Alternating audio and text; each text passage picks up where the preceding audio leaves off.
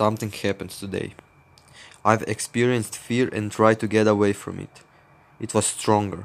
It punched me, almost killed me, but I've had luck. Someone saved me. It was an accident. He didn't mean to do it, but I've had luck. I got up and ran away. My legs were shaking. In that moment, I realized what I had to do. Face it. It came back again. But this time, I was stronger. It punched me again. I was barely alive. What happened next? I stood up, found it, and faced it. It punched me. And it was like that for 10 times. But on the 11th time, he got tired, and I didn't give up. I faced it. He was gone. I won.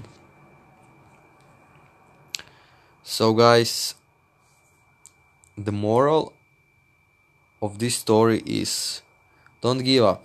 Don't ever give up. No matter how hard life is, no matter what fear you face, don't give up. Everything is in your mind. Remember that. Mind is everything. Mindset is everything.